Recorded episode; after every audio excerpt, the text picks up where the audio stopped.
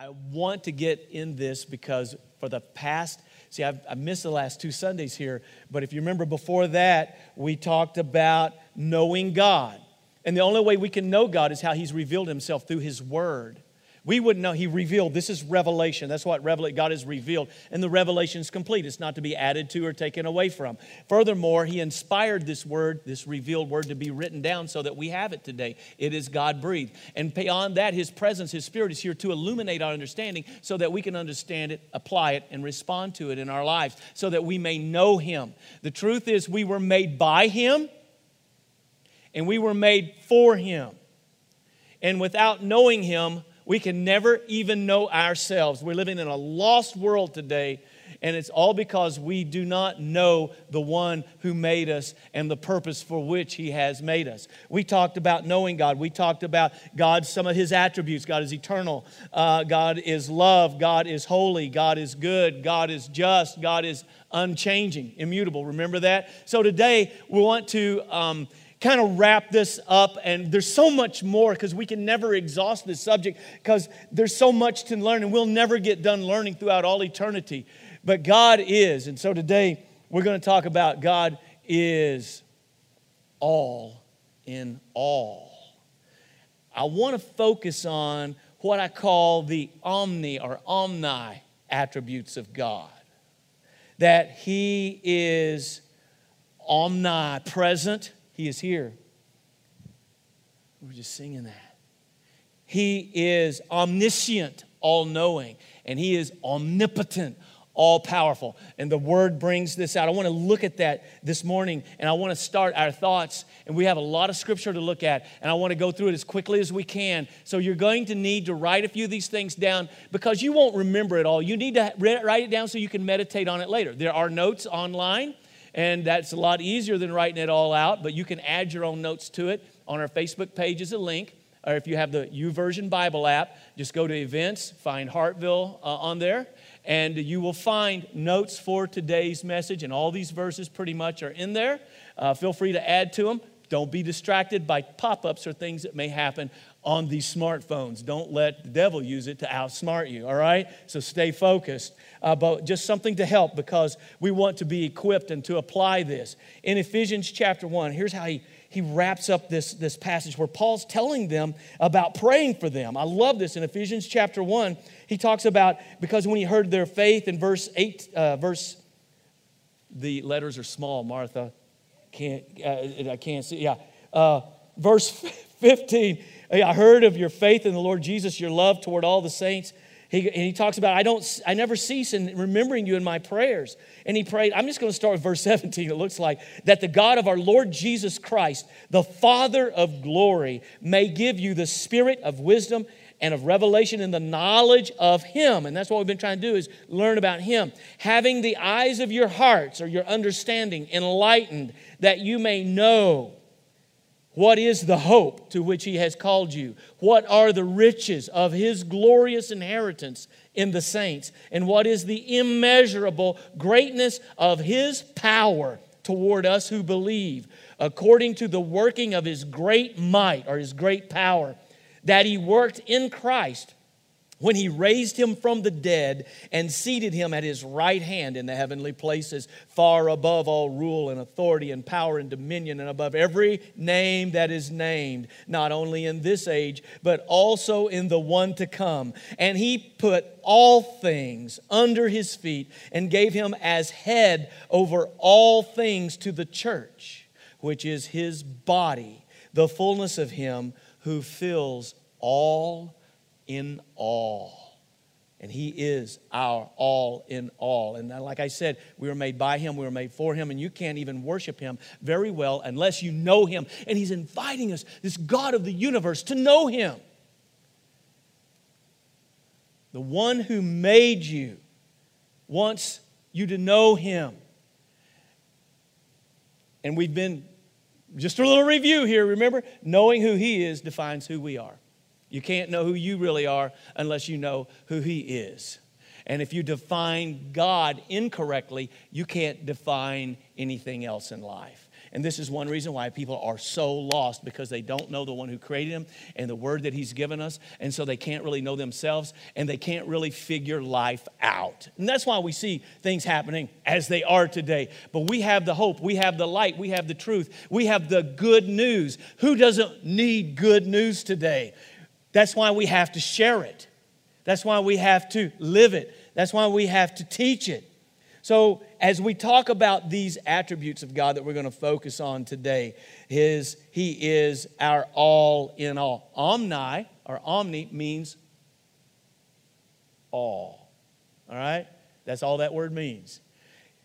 He is omnipresent, that means all present. He is omniscient, that means all knowing. He is omnipotent, that means all powerful. And these attributes all operate in tandem with each other is an amazing thing because God can do anything He wants to do, omnipotent, and He can do it anywhere He wants to do it, omnipresent, and He'll always do everything exactly perfect because He knows everything, omniscient.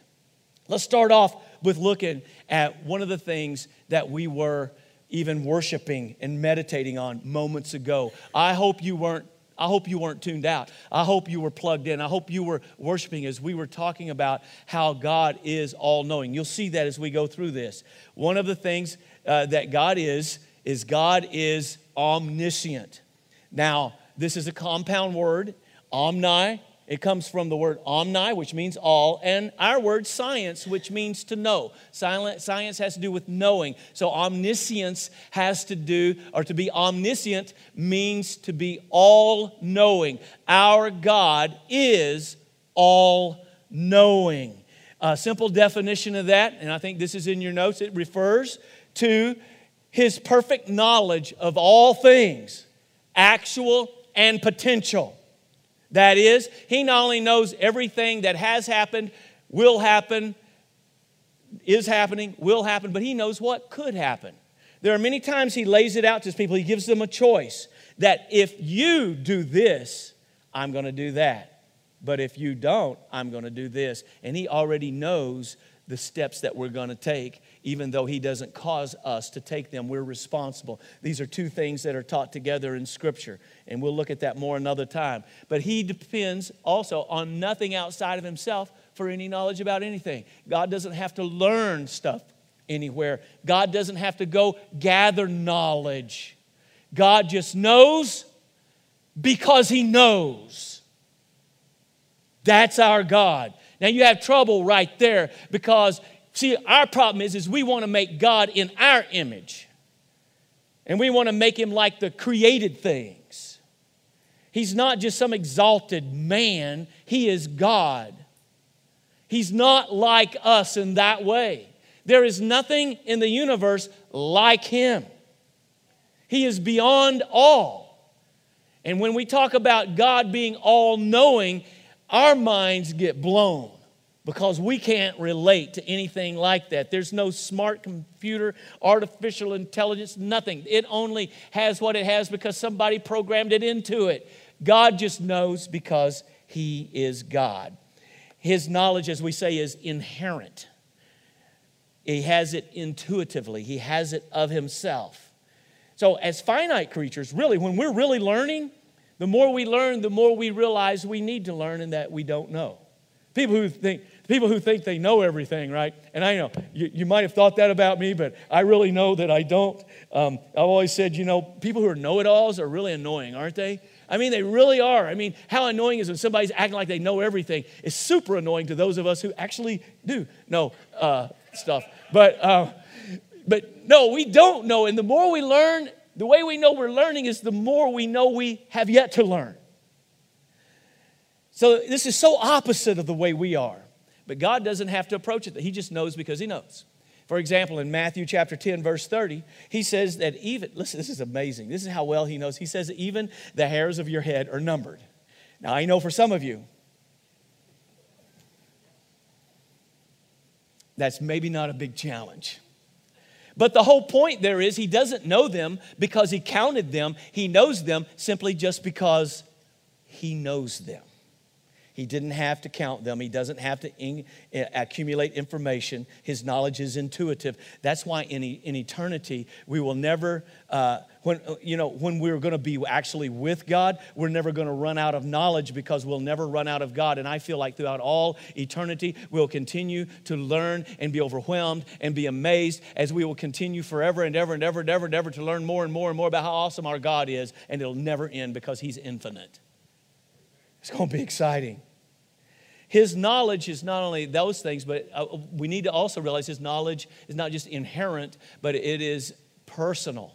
That is personal. He knows personally all about you. He's not so busy because he has everything else going on to know you. He knows you personally, he knows everything about you. He's given us a good example of that in the human body, where Christ is like the head of the church and the brain. My, my brain, you know, uh, maybe I wasn't blessed. And see, God knows how much gray matter He gave me, and He knows how poorly I utilize it, okay? But right there, still, even with somebody like me, is an illustration how that my brain, there are like trillions of cells in my body, and yet my one brain is in contact with all of them at all the time. If I scrape my heel and some cells at the bottom of my heel get damaged, it sends signals, and my brain knows it and sends the right things to begin to repair them. It's amazing, even what we learn from things like that.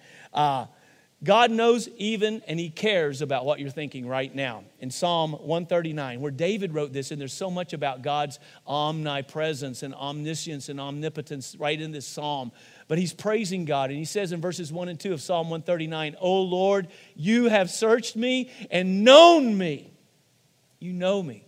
You know when I sat down and when I rise up. You discern my thoughts from afar when Job was going through fiery trials, he took comfort in the fact that God is all knowing. Stuff Job's going through makes no sense.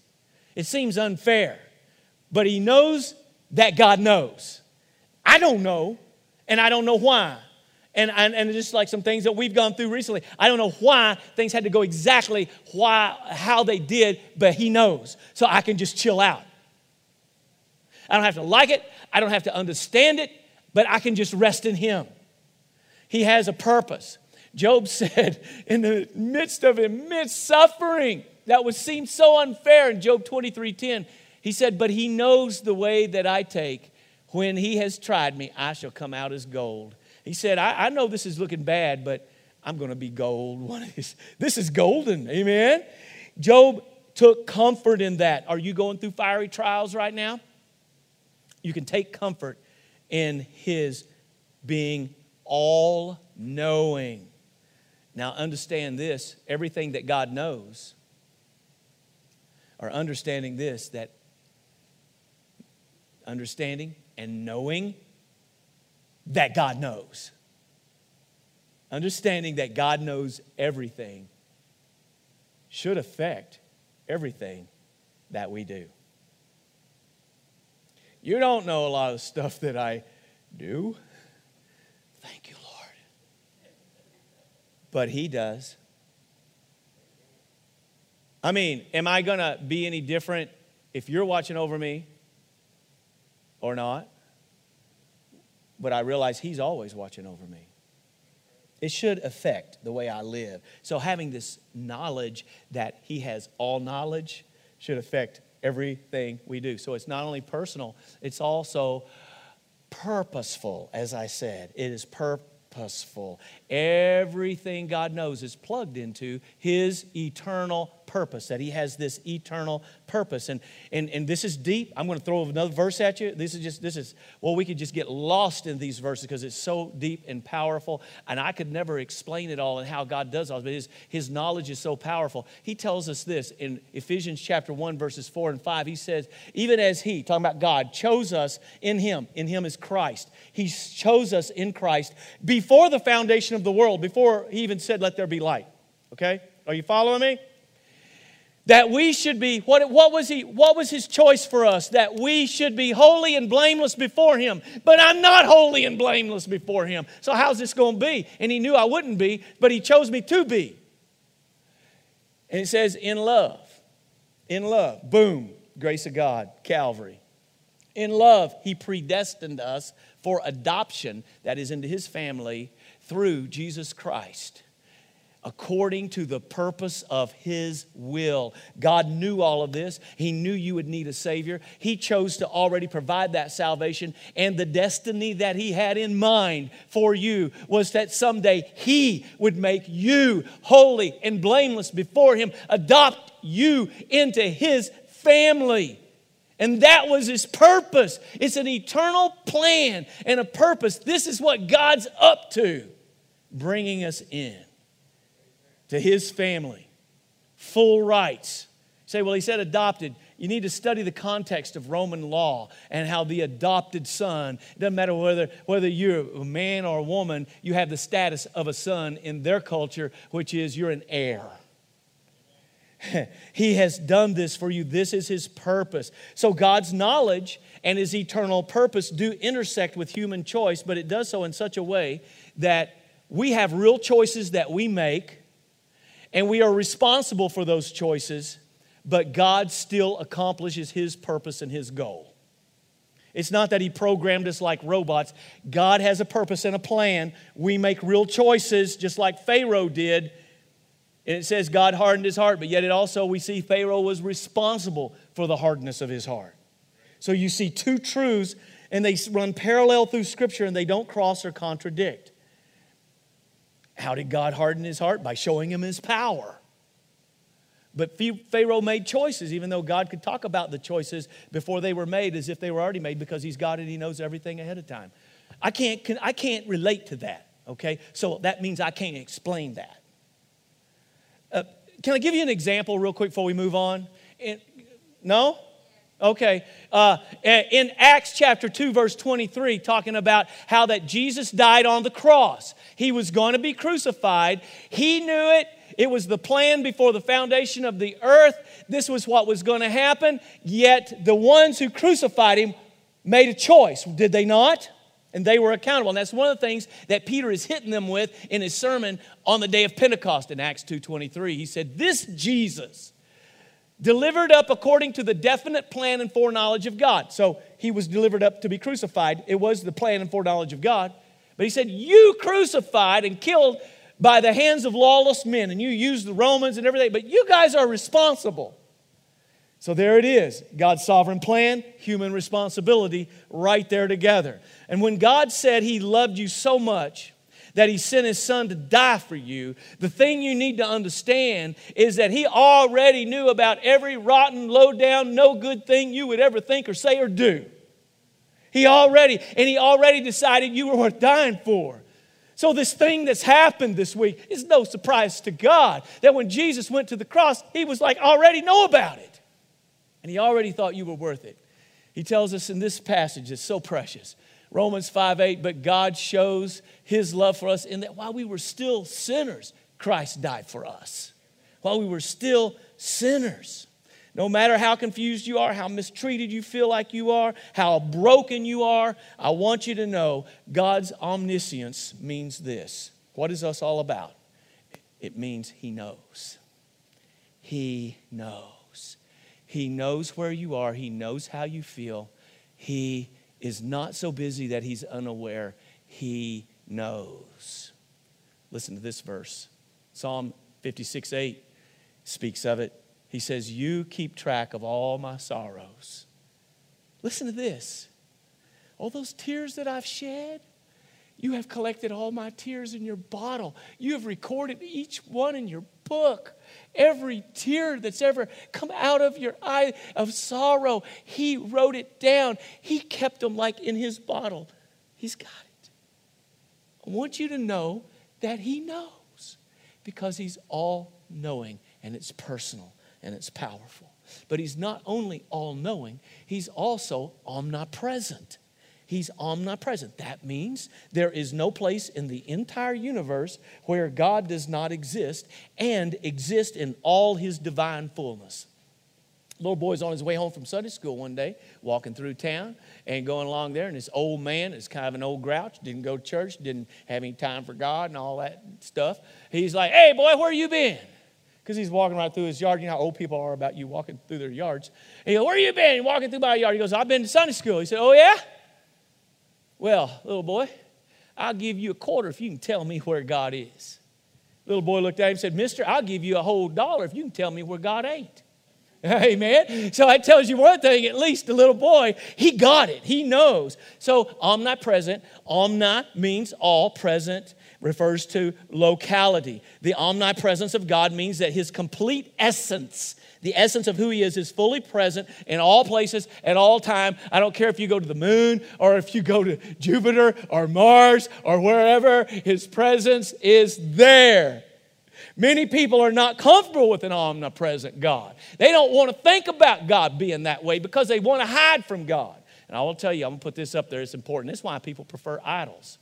Why? Because they can see them, they can touch them, and they think they can control them. And we don't want a God who is sovereign and supreme. Some people even come to the house of worship and, and talk about God, but then they'll go right back to their idols. It could be their money, it could be cars, it could be prestige, it could be clothes, it could be power, whatever it is, but it's something they think they can control. The omnipresence of God says this that our God dwells personally in history, in time, and yet dwells completely also outside of history and time. He encompasses all of it. Listen to this. This is, this is deep. He is, I didn't, I didn't come up with this. I I wrote this down. He is both transcendent and immanent. he is both transcendent and immanent. That means this. This is what this means. That means he is free of limitations. You could say he is everywhere at the same time, or you could say it this way everywhere is with him all the time. That may be a better way of saying it. He is transcendent. He transcends everything that we know in our minds and on earth, and He's immanent. That means He's self existent. He cannot be contained. He is everywhere all the time. He cannot be limited by time and space. God's presence is in the sphere of, of immensity.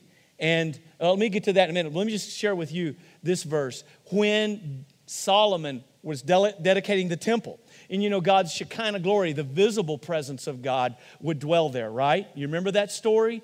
And that was that, that Shekinah glory, we call it. But even when Solomon was dedicating the temple, as magnificent as it was, and God's visible presence would be there, yet he said this He said, But will God indeed dwell on earth? 1 Kings 8 27. Behold, heaven and the heaven of heavens. That's what he is calling the whole universe. Cannot contain you how much less this temple which I built? He said, Now I realize your presence is going to show up here, but the whole the universe can't contain you. So we're not so silly as to think that this will contain you, that you're just, all of you is all right here. You're everywhere. See, he knew that. Solomon knew that thousands of years ago. Do you know it? Does it affect your life? Now, I'll get back to where I was. He cannot be limited by time and space. Infinity. He dwells within the sphere of infinity and immensity. What does that mean? Well, I've got it right up there. Infinity, that which is without limit. That's God, without limit. He's God. And immensity is that which cannot be contained. That's God. And that's how His presence is. Now, having said that, I want to tell you something. Are you still listening? Okay, so I've been going for a little less than 30 minutes, and we're going to try to wrap it up as quick as you can listen to it. Here we go. His presence is everywhere, but His presence is with His children in a special way. Though He's everywhere, there is a special sense with which He is present with us. Though He's equally present in all His fullness everywhere, He's not equally related to everyone and everything. Do you see that? It's the equality of essence his essence is everywhere, but not equality of relationship. That's why I say that God is here. We don't have to get him to show up. You know, people say, well, God showed up. Actually, what that means, and I, I, like saying that, God really showed up and showed out. Actually, what that means is God's already there. It means we showed up right? I mean, his presence But when we're talking about, Lord, we pray for your presence to fill this place, what we're really praying, and it's important you know this, you've been praying this, it's that we dial in and tune out the static and all the other stuff, and we tune in to him who is here. Then his presence fills us in a special way. And may it be like it was even in the Old Testament when his presence did show up at the temple, even though he was already there before they prayed, but it was so powerful. And the cloud filled, it gave a visible expression of his presence, and it was so powerful that they could not even stand to minister because the presence of the glory of God was so strong. You just want to get on your face before him. It's that special relationship. That's why the Bible says, Seek the Lord while he may be found. Well, isn't he everywhere? Yeah, but he's talking about that special relationship, that you seek that relationship. His essence is everywhere, but do you have the relationship? So, this also means this, folks, that God is too big to avoid and too close to ignore. You're trying to avoid God, you're trying to ignore God, He's too big and He's too close. You're going to be faced with Him someday, even if it's when you stand before Him in judgment. You're angry because you feel like God's forgotten you? you need to take time to reclaim that special presence. Do you feel his special presence? Do you feel that, belong, that that belongs to only his children? Do you ever feel that? Remember, this could be the thing then. It's not you got to talk God into anything, but here's what God says. In James, through James, James chapter 4, verse 8, he said, Draw near to God. He will draw near to you. He's there, but you got to draw near. Cleanse your hands this is what happens when I start. This is one reason why a lot of people don't want to draw near to God because when we begin to get a, a fresh sense of His holiness and His, His goodness and His power, uh, we begin to sense our sin, just like Isaiah did when he saw the Lord high and lifted up. And that's why he says, Draw near. You're going to cleanse your hands, you sinners. Purify your heart, you double minded. Draw near to God, he said, and he will draw near to you. Draw near to God. If I feel far away from God, it's not God that moved, it was me right? It was me. Claim the confidence that should be yours as a child of God, and you claim the scripture that is spoken by God, where He told us that not only should we keep our life free from the love of money, be content with what you have, he says, and there's no reason to be all stressed out because he gave us a promise. And he quotes from the Old Testament even. He says, For he has said, I will never leave you nor forsake you. I will never leave you nor forsake you. So, what does that mean? So the omniscience of God means He knows. The omnipresence of God means this He is here. He is here. He is always here, and He cares. He's here. You need to proclaim His presence. One last thought He's also omnipotent. Omna, meaning all, and potence, or pot- potency, which means power. He is all powerful. That's what that is. And I can only summarize this, but this means that there is, I'm going to use some negatives here, there is nothing that God can't do. Or you could say it, God can do anything, everything. Now, this also includes, to define this, it includes the exercise of His choice to use His unlimited power to reflect His divine glory and to accomplish His sovereign will. I've got to, I'm glad I've got that written down because that is a mouthful. Talking about God's all powerfulness, it includes the use or the exercise of His choice to use His unlimited power to reflect His divine glory and accomplish His sovereign will. And because He is infinite, that means He is infinitely powerful. That is our God. His power is unlimited because He is unlimited. Let me throw some verses in there to document this. And we want to be careful that we're bringing out Scripture. My favorite way to teach and preach is to preach through verses or through script, uh, books of the Bible and that we exegete, that we bring out the meaning. This is what it meant. This is what it meant then. This is how it applies now. And this is how we should respond to it. Too often, people will take a thought and use eisegesis, where that means read into it. They'll have a thought and they'll try to read it into a scripture and try to cram it in there and make it fit. And that's how you can come up with any kind of teaching or doctrine that you want by misusing the Word of God. So I want to be careful to document, but I don't want to take things out of context. I want the Word of God to speak. I want it to come out. I want to bring out what is here. And that's a problem with a topical message like this. So please follow me closely on this. Not just let me throw verses at you. You need to look at it, you need to think about it. And so in Psalm 147, verse 5, the psalmist says, How great is our Lord! His power is absolute. His understanding is beyond comprehension. What is he doing? He's praising and worshiping and being overwhelmed because he's thinking about God's omnipotence, all powerful. He's being overwhelmed. He just wants to praise God with that. In Isaiah chapter 40, verse 28, he claims this Have you not known? Have you not heard? The Lord is the everlasting God, the creator of the ends of the earth. He does not faint or grow weary. His understanding is unsearchable. And right there, you see the omnipotence and the omniscience of God, all knowing and all powerful right there. God is not only limited and is he's not only unlimited in what he can do, he's unlimited on how he gets it done. In fact, when it says that, that he's the creator, we understand that his power is so limitless that he created what we call, I think this is Latin, ex nihilo. That means out of nothing. God didn't even start with raw material. God created everything that is out of nothing. That's what it means He's the creator. He didn't need raw material to put his creation together. Psalm 33 6, we're going way back into the Old Testament. He said, By the word of the Lord, the heavens were made, universe, and by the breath of his mouth, all their host, all the stars. That's it. He spoke it. That's our omnipotent God. He has the power to give life. We could go back to Psalm 30, 139, and he talks about how we were fearfully and wonderfully made, and he created us and gave us life in our mother's womb.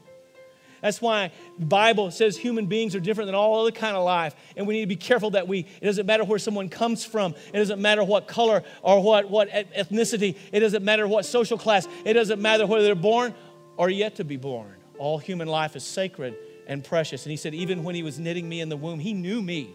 And his power is the one that created me. And know this his power is tied to his eternal purpose, and it is personal.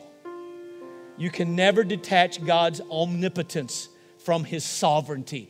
What does the sovereignty of God mean? It means he reigns. He rules and reigns as supreme. There is none above him.